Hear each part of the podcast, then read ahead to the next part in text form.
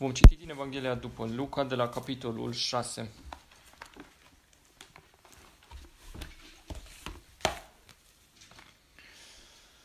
Și în al doilea sabat după primul, Iisus trecea prin lanurile de grâu și ucenicii lui smulgeau spice de grâu, le frecau cu mâinile și mâncau. Și unii dintre farisei le-au zis, Pentru ce faceți ce nu este permis să faceți în zilele de sabat? Și Iisus le-a răspuns și a zis, N-ați citit ce a făcut David când a flămânzit el și cei ce erau cu el? Cum a intrat în casa lui Dumnezeu și a luat pâinile pentru punerea înainte și a mâncat din ele și a dat și celor care erau cu el, cu toate că era permis să le mănânce numai preoții?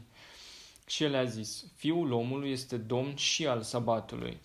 Și într-o altă zi de sabat, Iisus a intrat în sinagogă și învăța pe oameni. Și acolo era un om a cărui mână dreaptă era uscată. Și cărturarii și farisei îl pândeau să vadă dacă îl va vindeca în ziua sabatului ca să găsească vreo vină împotriva lui. Dar el le cunoștea gândurile și a zis omului care avea mâna uscată, Scoală-te și stai în mijloc. El s-a sculat și a stat în picioare. Atunci Iisus le-a zis, vă voi întreba, ce este permis în zilele de sabat? A face bine sau a face rău? A salva o viață sau a o nimici? Și privind împrejur pe toți, a zis omului, întindeți mâna. Și l-a făcut așa și mâna i s-a făcut sănătoasă ca și cealaltă. Ei s-au umplut de mânie și se sfătuiau între ei ce ar putea să facă lui Isus. Și în zilele acelea Isus se ducea în munte să se roage și petrecea toată noaptea în rugăciune către Dumnezeu. Și când s-a făcut ziua, a chemat pe ucenicii săi și a ales dintre ei 12 pe care i-a numit apostoli. Pe Simon, pe care l-a numit și Petru, și pe Andrei, fratele lui, pe Iacov și pe Ioan, pe Filip și pe Bartolomeu, pe Matei și pe Toma, pe Iacov, fiul lui Alfeu, și pe Simon numit Zilotul, pe Iuda, fratele lui Iacov, și pe Iuda Iscariotianul, care era și trădătorul. Și el a coborât cu ei și a stat pe un loc neted cu o mare mulțime de ucenici de ai lui și o mare mulțime de oameni care veniseră din toată Iudeea și din Ierusalim și de pe lângă Marea Tirului și a Sidonului ca să-l asculte și să fie vindecați de bolile lor. Și cei chinuiți de duhuri necurate erau vindecați și toată mulțimea căuta să le atingă pentru că din el ieșa o putere și îi vindeca pe toți.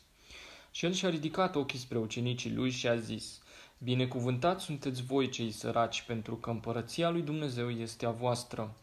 Binecuvântați sunteți voi care flămânziți acum, pentru că voi veți fi săturați. Binecuvântați sunteți voi care plângeți acum, pentru că voi veți râde. Binecuvântați sunteți voi când oamenii vă vor urâ și când vă vor alunga și vă vor bat jocori și vor lepăda numele vostru ca pe ceva rău din cauza Fiului omului. Bucurați-vă în ziua aceea și săltați de veselie, căci iată răsplata voastră este mare în cer, căci tot așa făceau părinții lor cu profeții. Dar vai de voi bogaților, pentru că voi v-ați primit pe deplin mângâierea. Vai de voi care sunteți sături, pentru că voi veți flămânzi. Vai de voi care râdeți acum, pentru că voi veți plânge și vă veți tângui. Vai de voi când toți oamenii vă vor vorbi de bine, fiindcă tot așa făceau părinții lor cu profeții mincinoși. Dar eu vă spun vouă celor care ascultați, iubiți pe dușmanii voștri, faceți bine celor ce vă urăsc, binecuvântați pe cei ce vă blestemă și rugați-vă pentru cei ce vă asupresc. Celui care te lovește peste un obraz, întoarce și pe celălalt, și pe cel care vrea să-ți ia cămașa, nu-l opri să-ți ia și mantaua. Oricui îți cere, dăi, și celui ce ia din al, ce al tău, nu-i cere înapoi. Și cum voiți să vă facă vouă oamenii, faceți-le și voi la fel. Căci dacă iubiți pe cei care vă iubesc, ce răsplată aveți? Pentru că și păcătoșii iubesc pe cei ce iubesc pe ei. Și dacă faceți bine celor ce vă fac bine, ce răsplată aveți? Pentru că și păcătoșii fac la fel. Și dacă dați cu împrumut acelora de la care sperați să primiți înapoi, ce răsplată aveți? Pentru că și păcătoșii dau cu împrumut păcătoșilor, tocmai ca să ia înapoi. Dar voi, iubiți pe dușmanii voștri, faceți bine și dați cu împrumut fără să sperați la un câștig, și răsplata voastră va fi mare, și veți fi fiii celui prea înalt, căci El este bun și cu cei nemulțumitori și cu cei răi. Fiți dar milostivi cum și Tatăl vostru este milostiv. Nu judecați și nu veți fi judecați, nu condamnați și nu veți fi condamnați, iertați și vi se va ierta. Dați și vi se va da și vi se va turna în sân o măsură bună, îndesată și clătinată și care se va vărsa pe deasupra. Deoarece cu ce măsură veți măsura, cu aceea vi se va măsura înapoi. Și el i-a spus o parabolă. Oare poate un orb să călăuzească pe un alt orb? Nu vor cădea amândoi în groapă? Ucenicul nu este mai presus de învățătorul lui, dar orice ucenic desăvârșit va fi ca învățătorul lui. Și de ce vezi tu paiul din ochiul fratelui tău și nu bagi în seamă bârna din ochiul tău? Sau cum poți tu zice fratelui tău, frate, lasă-mă să scot paiul care este în ochiul tău, când tu însuți nu vezi bârna care este în ochiul tău? Fățarnicule, scoate întâi bârna din ochiul tău și atunci vei vedea deslușit să scoți paiul din ochiul fratelui tău. Căci nu este un pom bun care să facă rod rău, nici pom rău care să facă rod bun. Căci orice pom se cunoaște după rodul lui. Nu se strâng smochine din spini, nici nu se culeg struguri din mărăcini. Omul bun scoate lucruri bune din vistiria bună a inimii lui și omul rău scoate ce este rău din vistiria rea a inimii lui, căci din prisosul inimii vorbește gura lui. Și de ce îmi ziceți, Doamne, Doamne, și nu faceți ce spun eu? Vă voi arăta cu cine se aseamănă orice om care vine la mine și aude cuvintele mele și le face. El se aseamănă cu un om care a zidit o casă și a săpat adânc și a așezat temelia pe stâncă. Și când a venit șuvoiul de apă și s-a năpustit peste casa aceea, n-a putut să o clatine, pentru că era zidită pe stâncă. Dar cine aude și nu face, se aseamănă cu un om care și-a zidit o casă pe pământ, fără temelie în care a lovit șuvoiul și îndată s-a prăbușit. Și prăbușirea acestei case a fost mare. Amin.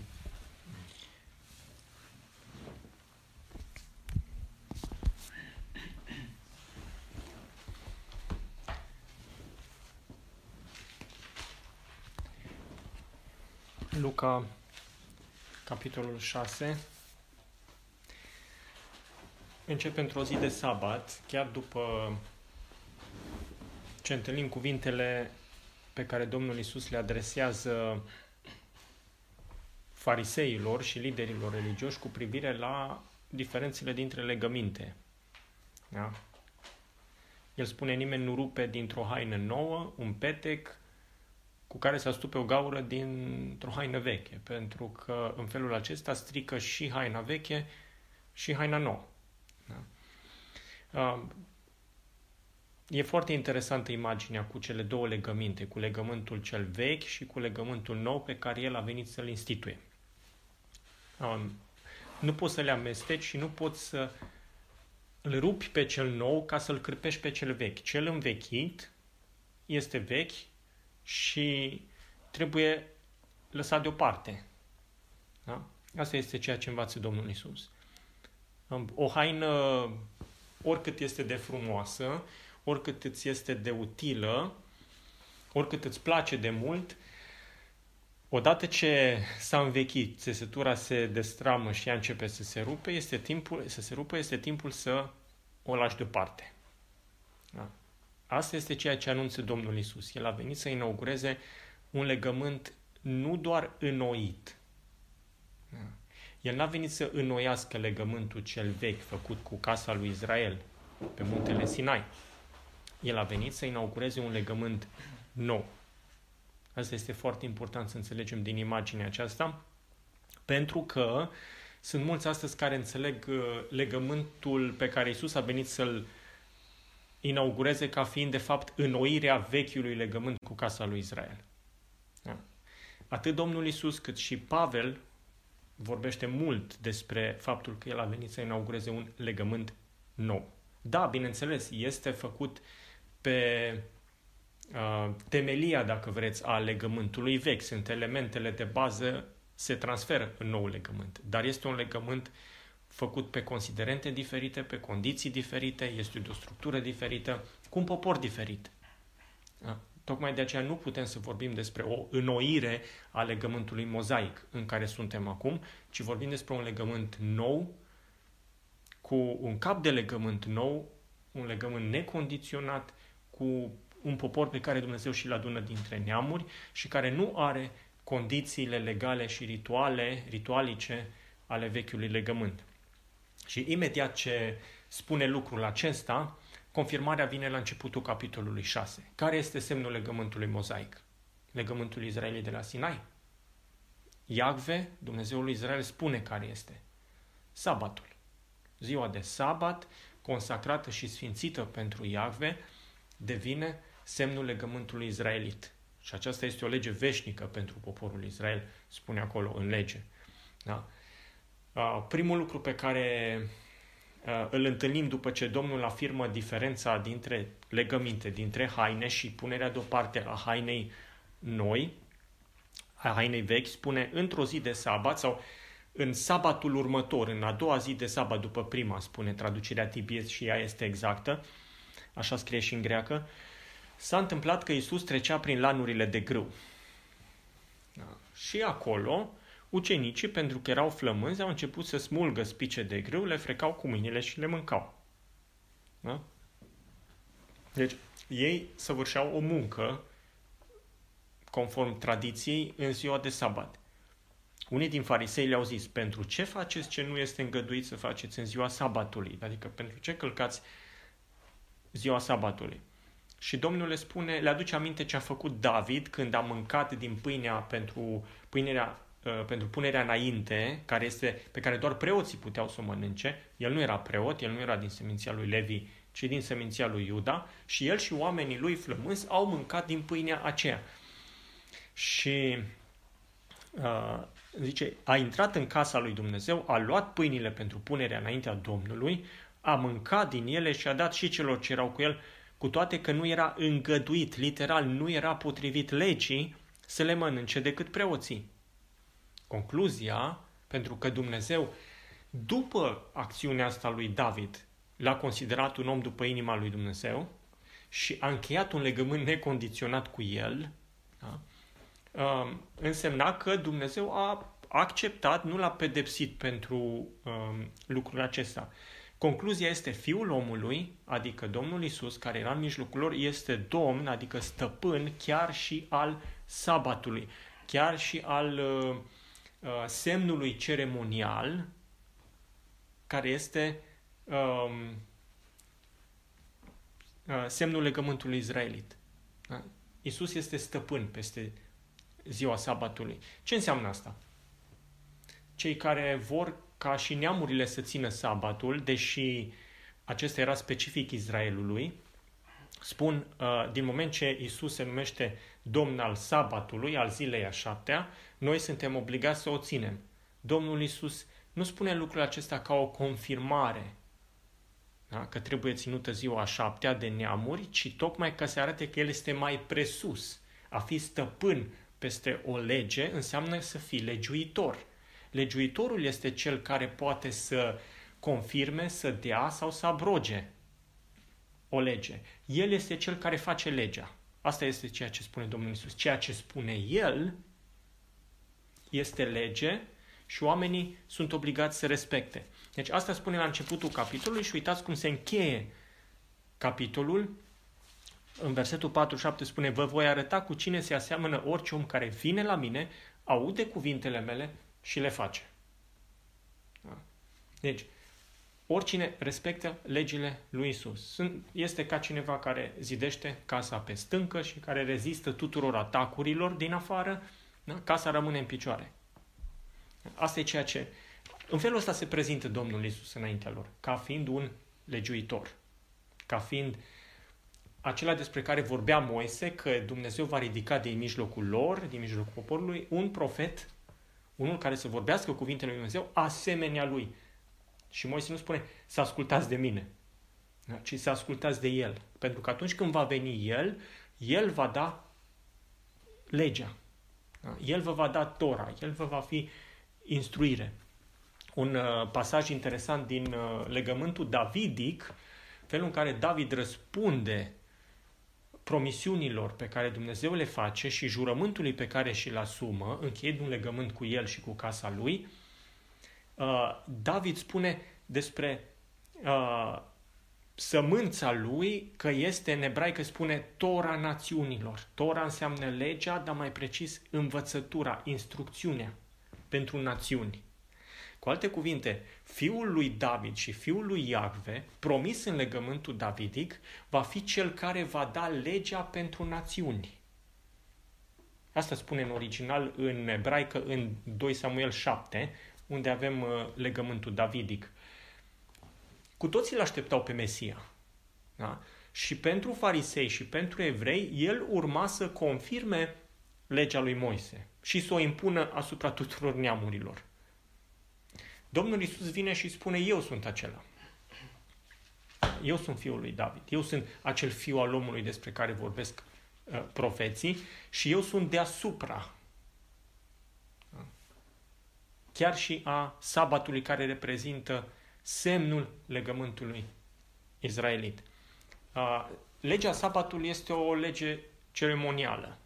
Este foarte interesant că ceea ce urmează, și o să ajung imediat la predica de pe munte, este o reluare a poruncilor din uh, Decalog, da? cele 10 cuvinte care reprezintă esența legământului izraelit, în care întâlnim legi morale și legi ceremoniale, sabatul este clar o lege ceremonială, a patra poruncă, și Domnul Isus reia toate aceste porunci, dar la fiecare spune, dar eu vă spun.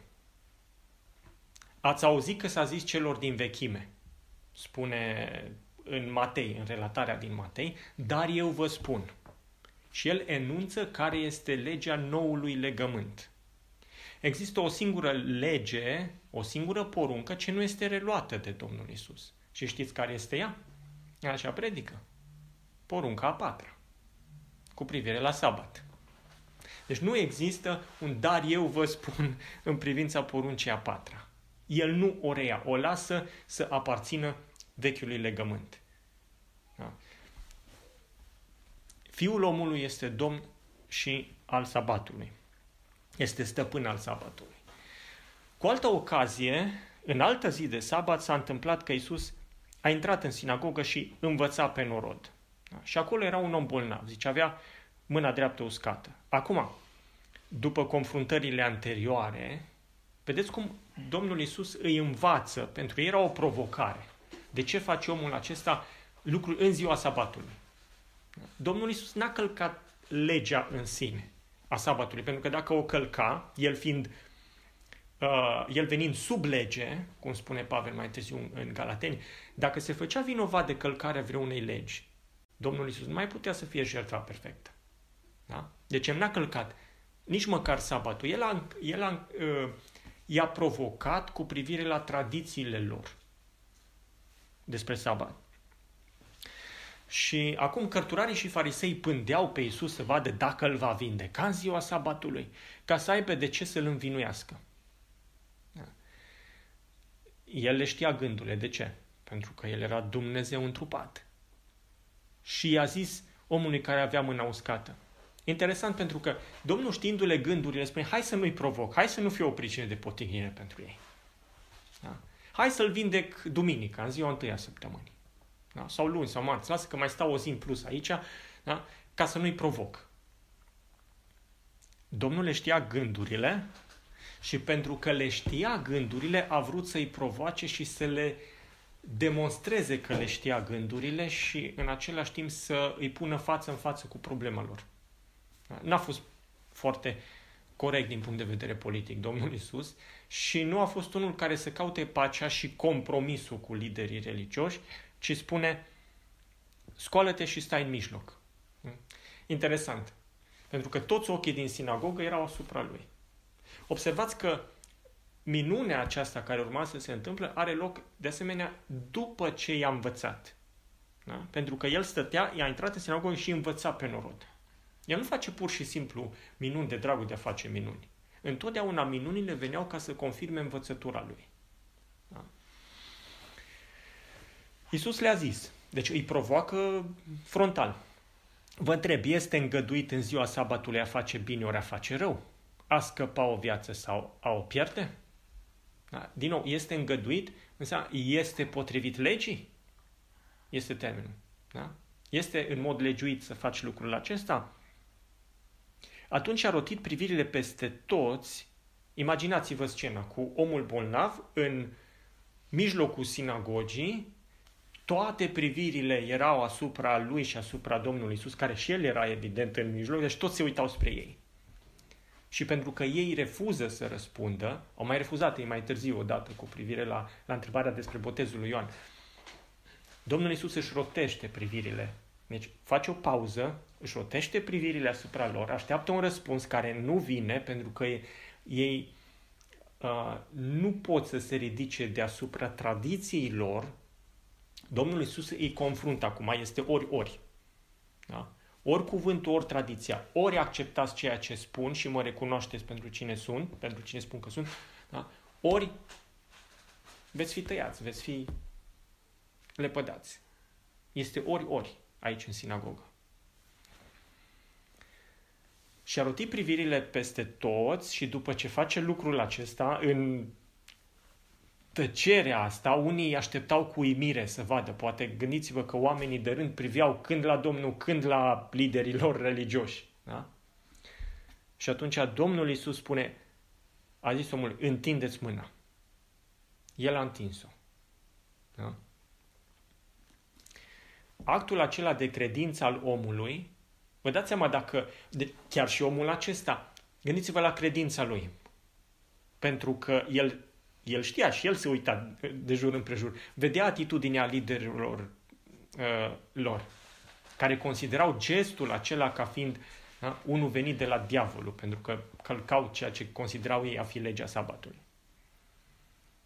Și el, când își întinde mâna, face un act de credință prin care trece de partea Domnului Isus. Da?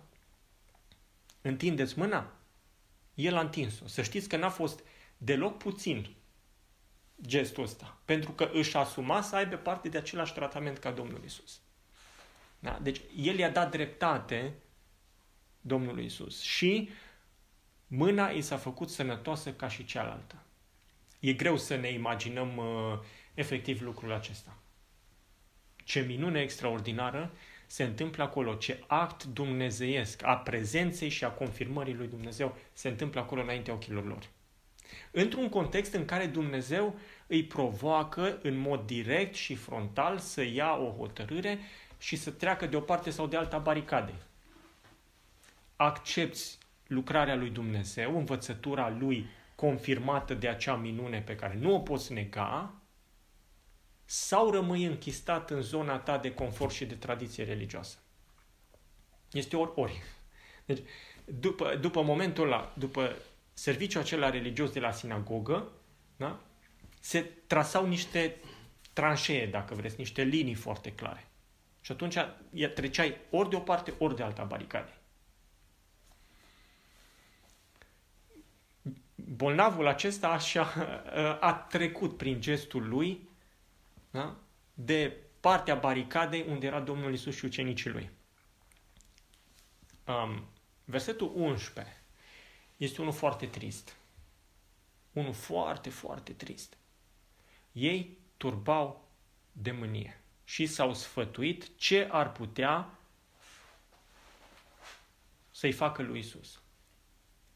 În sinagoga din Nazaret au mai încercat odată să-l omoare și Domnul Isus a făcut o minune și a trecut printre ei, fără ca ei să poată să-i facă ceva pe sprânceana muntelui. Iată-i din nou complotând. Dar gândiți-vă, ei turbau de mânie. Văd puterea lui Dumnezeu în mijlocul lor, Iisus îi confruntă și pentru că a îndrăznit să le atace tradițiile, nu cuvântul lui Dumnezeu, ci tradițiile, care a fost rezultatul? Au îmbrățișat cuvântul? Nu. Au rămas la tradițiile lor. Și acum, vreau să vă gândiți la o aplicație. Ce se întâmplă când îi provoci pe oameni și le ataci tradițiile astăzi? Care e atitudinea de care ai parte? Cu cuvântul. Da? Dacă îi scoți din ritualul lor, dacă îi scoți din ceremoniile lor, dacă îi scoți din sărbătorile lor, care este atitudinea de care ai parte? E diferită? Deci, ei turbau de mânie spune despre cărturari și farisei. Da? Nu e exact același lucru. Nu se întâmplă și astăzi? Când oamenii își fac propriile lor tradiții, turbează de mânie atunci când îndrăznesc să-i scoți din ele, să le confrunți, să le ataci tradițiile. Vedeți, atunci când suntem bazați pe cuvântul lui Dumnezeu, când cineva ne confruntă și ne chestionează practicile, nu avem de ce să ne să turbăm de mânie, să, să ne înfuriem pe ei. Problema este atunci când nu ai bază biblică, deși crezi că ai sau pretinzi că ai, pentru că ăștia nu erau oricine, erau cărturari, experți în lege, în cuvânt, în scripturi. Erau teologii vremei respective. Farisei erau cei mai uh, scrupuloși și legaliști împlinitori ai ei. Da? Deci nu vorbim despre, eu știu, cei mai mari liberali care nu recunoșteau, nu de saduchei vorbim, da? care nu recunoșteau decât o parte din Scriptură și așa mai departe. Nu. Vorbim de cei care spuneau că recunosc Scripturile și care, ca nu cumva să calce Scripturile și au construit propria lor tradiție și propriile lor norme prin care se închinau lui Dumnezeu. Când Isus a venit să le combată, zice, ei turbau de mânie. Dacă avem parte de același tratament când îi chemăm pe oameni la Scriptură, nu trebuie să ne mirăm. Dar în același timp, când cineva ne chestionează și ne provoacă pe noi, dacă avem aceeași atitudine ca și cărturarii și farisei, a trebuit să ne gândim bine. Da? Cine stă pe cuvânt, cine se bazează pe cuvânt,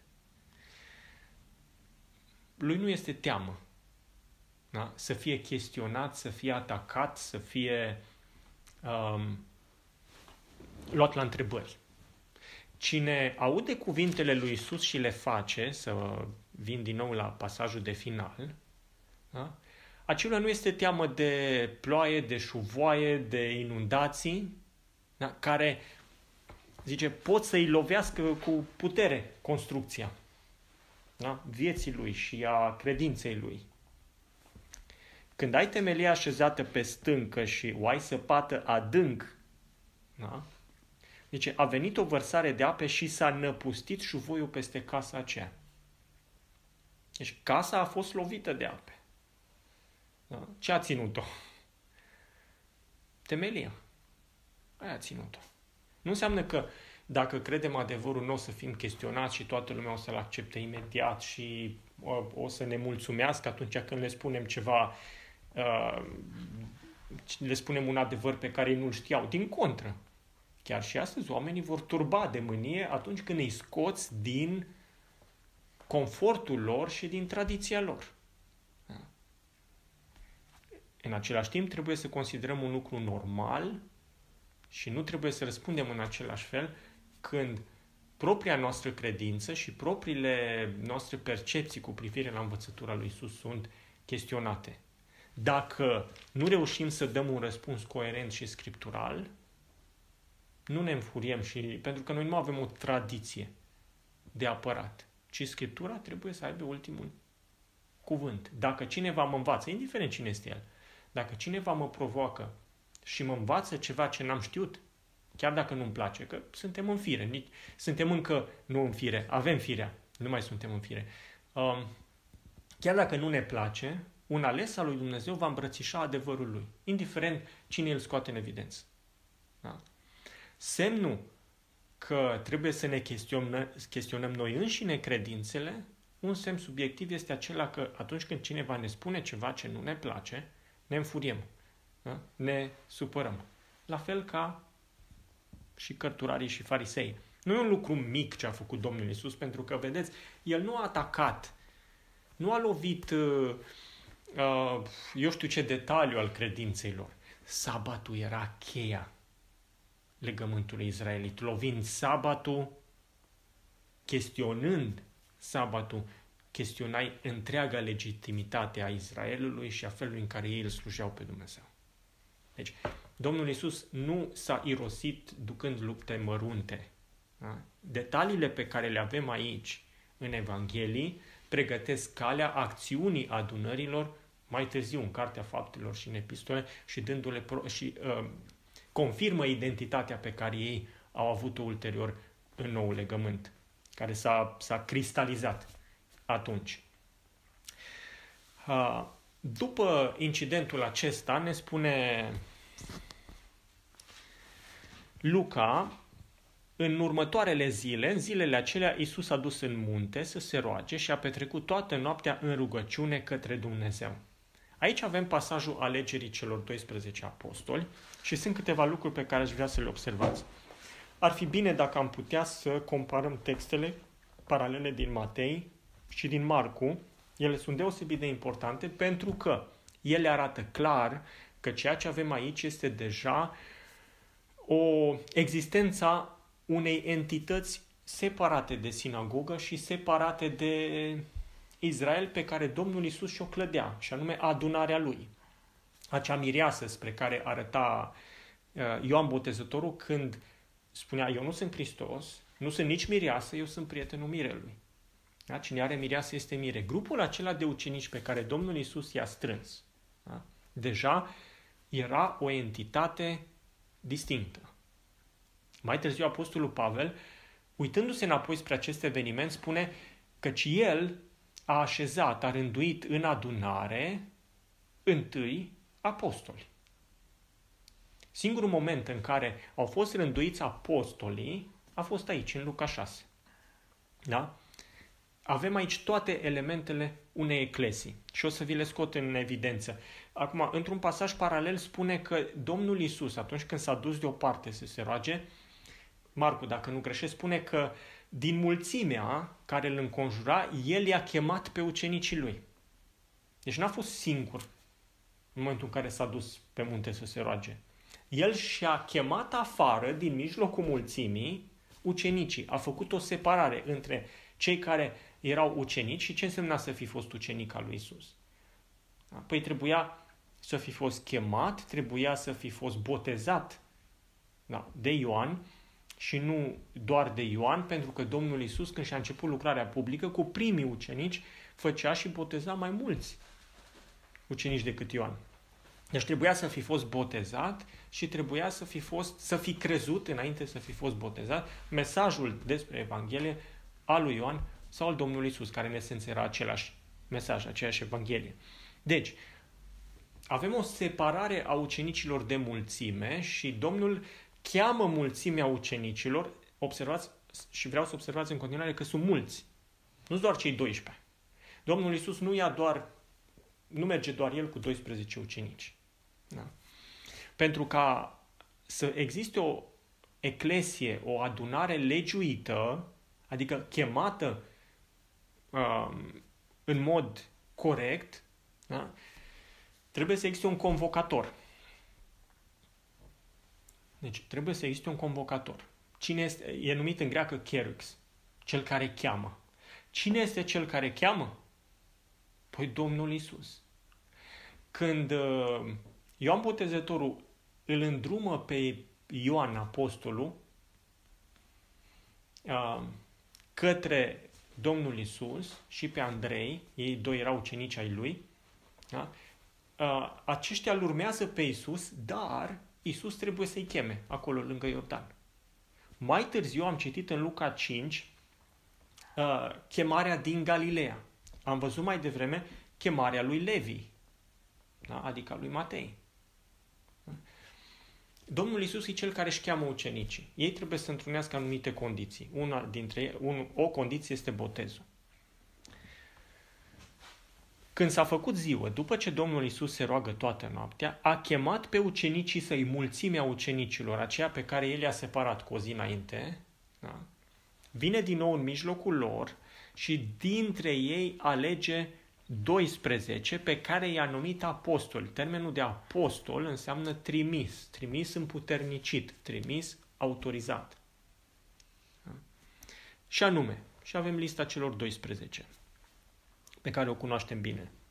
După aceea, după ce a făcut alegerea asta din mulțimea ucenicilor, adică a adunării, el a așezat în adunare întâi apostoli, s-a pogorât împreună cu ei și s-a oprit într-un podiș. Podișul acesta era o platformă da? pe munte. Deci mulțimea, uceni, mulțimea care veneau din toate părțile, până din Tir și Sidon, din zona Fenicii, veneau ca să fie vindecați și să-l asculte, au rămas jos. Pentru că Domnul și-a scos ucenicii din mijlocul lor.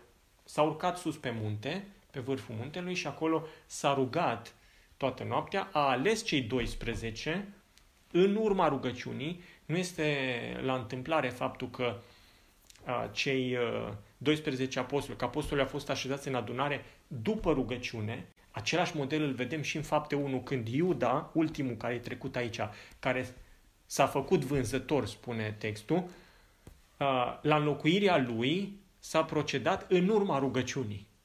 Da?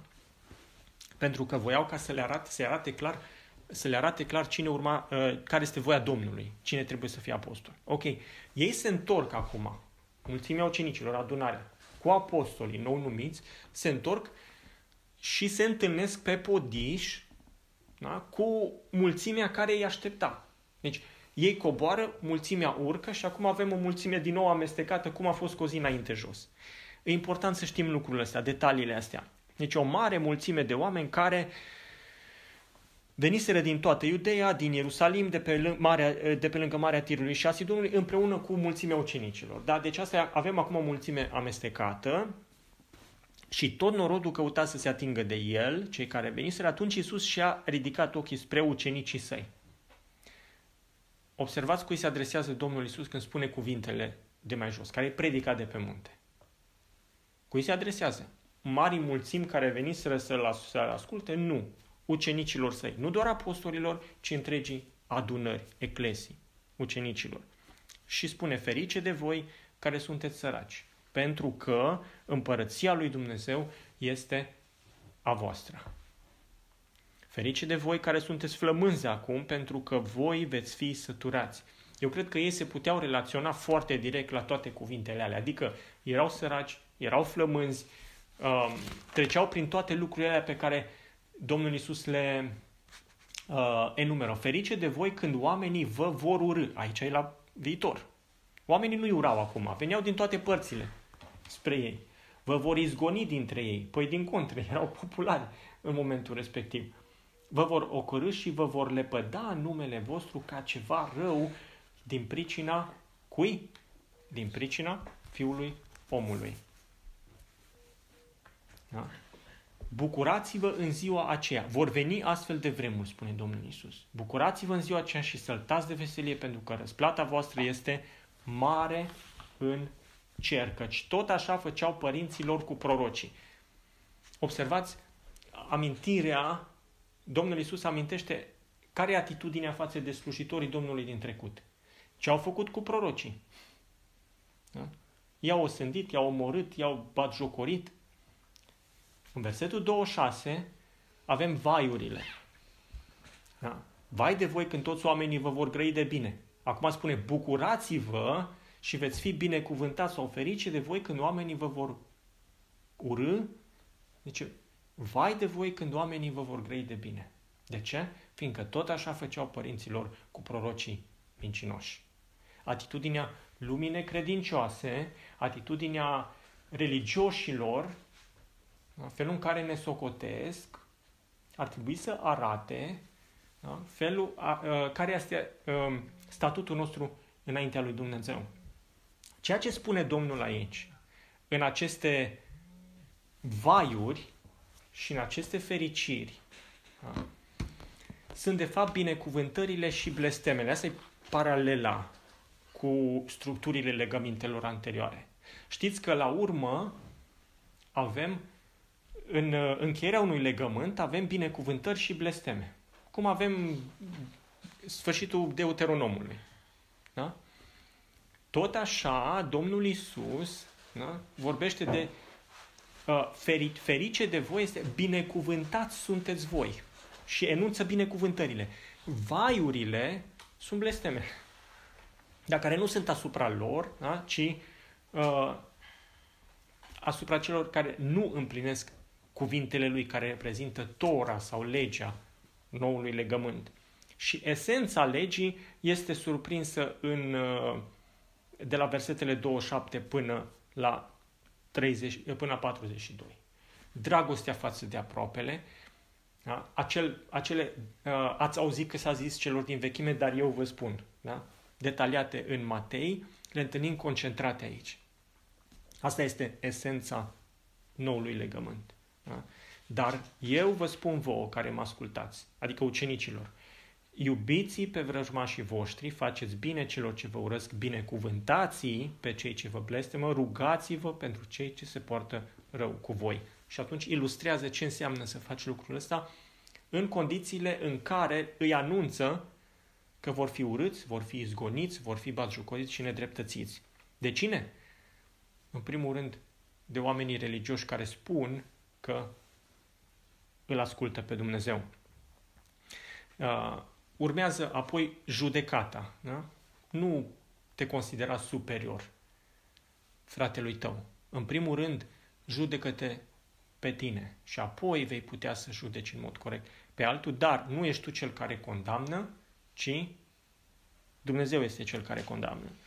Ucenicul nu este mai presus de învățătorul lui, spune Domnul. Și aici observați cum folosește termenul generic. Câți dintre voi vă gândiți la un ucenic universal invizibil? Nu. Sau la un învățător universal invizibil. Asta este regula generală. Și atunci când întâlnim pasaje la singular care vorbesc despre eclesia, adunare sau biserică, nu înseamnă că este o biserică universală invizibilă, pentru că e o entitate la fel de concretă precum ucenicul sau învățătorul. Aici, da? Deci aplicația practică este la fiecare adunare în parte. Cum aplicația practică de aici este la fiecare ucenic și învățător în parte. Domnul Iisus până la urmă spune, după roada lor îi veți cunoaște. Da? La formele exterioare ale legii se pot conforma și cei păcătoși. Oare păcătoșii nu fac la fel? Da? La ritualuri și ceremonii pot să participe și la ele se pot conforma și cei nemântuiți. Da? Și așa s-a întâmplat în vechiul legământ. Că poporul acela îl cinstea pe Domnul cu buzele, dar inima lor era departe de el. Ceea ce face Domnul aici este să înalțe ștacheta în așa fel încât niciun păcătos să nu se poată conforma, nimeni din firea pământească să nu se poată conforma noitore. Doar aceia care sunt chemați, doar aceia care sunt aleși, doar aceia care sunt înnoiți de Duhul lui Dumnezeu pot să-și asume o astfel de lege pe care Domnul Isus o dă aici. După roadele lor îi veți cunoaște. Degeaba îmi spuneți, Doamne, Doamne. Degeaba invocați numele Domnului dacă nu faceți ceea ce vă spun eu. Interesant, nu spune ceea ce spune Moise, ceea ce spun eu, pentru că el este legiuitorul, el este cel de la care pleacă cuvântul atunci. Cine face, aude cuvintele mele, vine la mine, aude cuvintele mele și le face, astea, astea sunt trei caracteristici ale ucenicului, da? lui Isus. Este ca unul care zidește casa pe stâncă. Cine aude și nu face, e unul care zidește casa pe nisip, fără temelie, și când vin atacuri și vine șuvoiul, toată structura pe, pe care el a clădit se prăbușește. Tot ceea ce au clădit acei religioși da, cu numele, care nu l-au cunoscut în realitate pe Dumnezeu și au respins cuvintele lui, s-a prăbușit. Când a venit șuvoiul. Da? Ceea ce au construit Israelul fără Dumnezeu și împotriva lui Mesia, totul s-a prăbușit. Asta este avertismentul pe care Domnul Isus le-a dat lor și pe care îl dă fiecăruia dintre noi astăzi. Domnul să ne ajute să înțelegem și să împlinim lucrurile astea. Amin.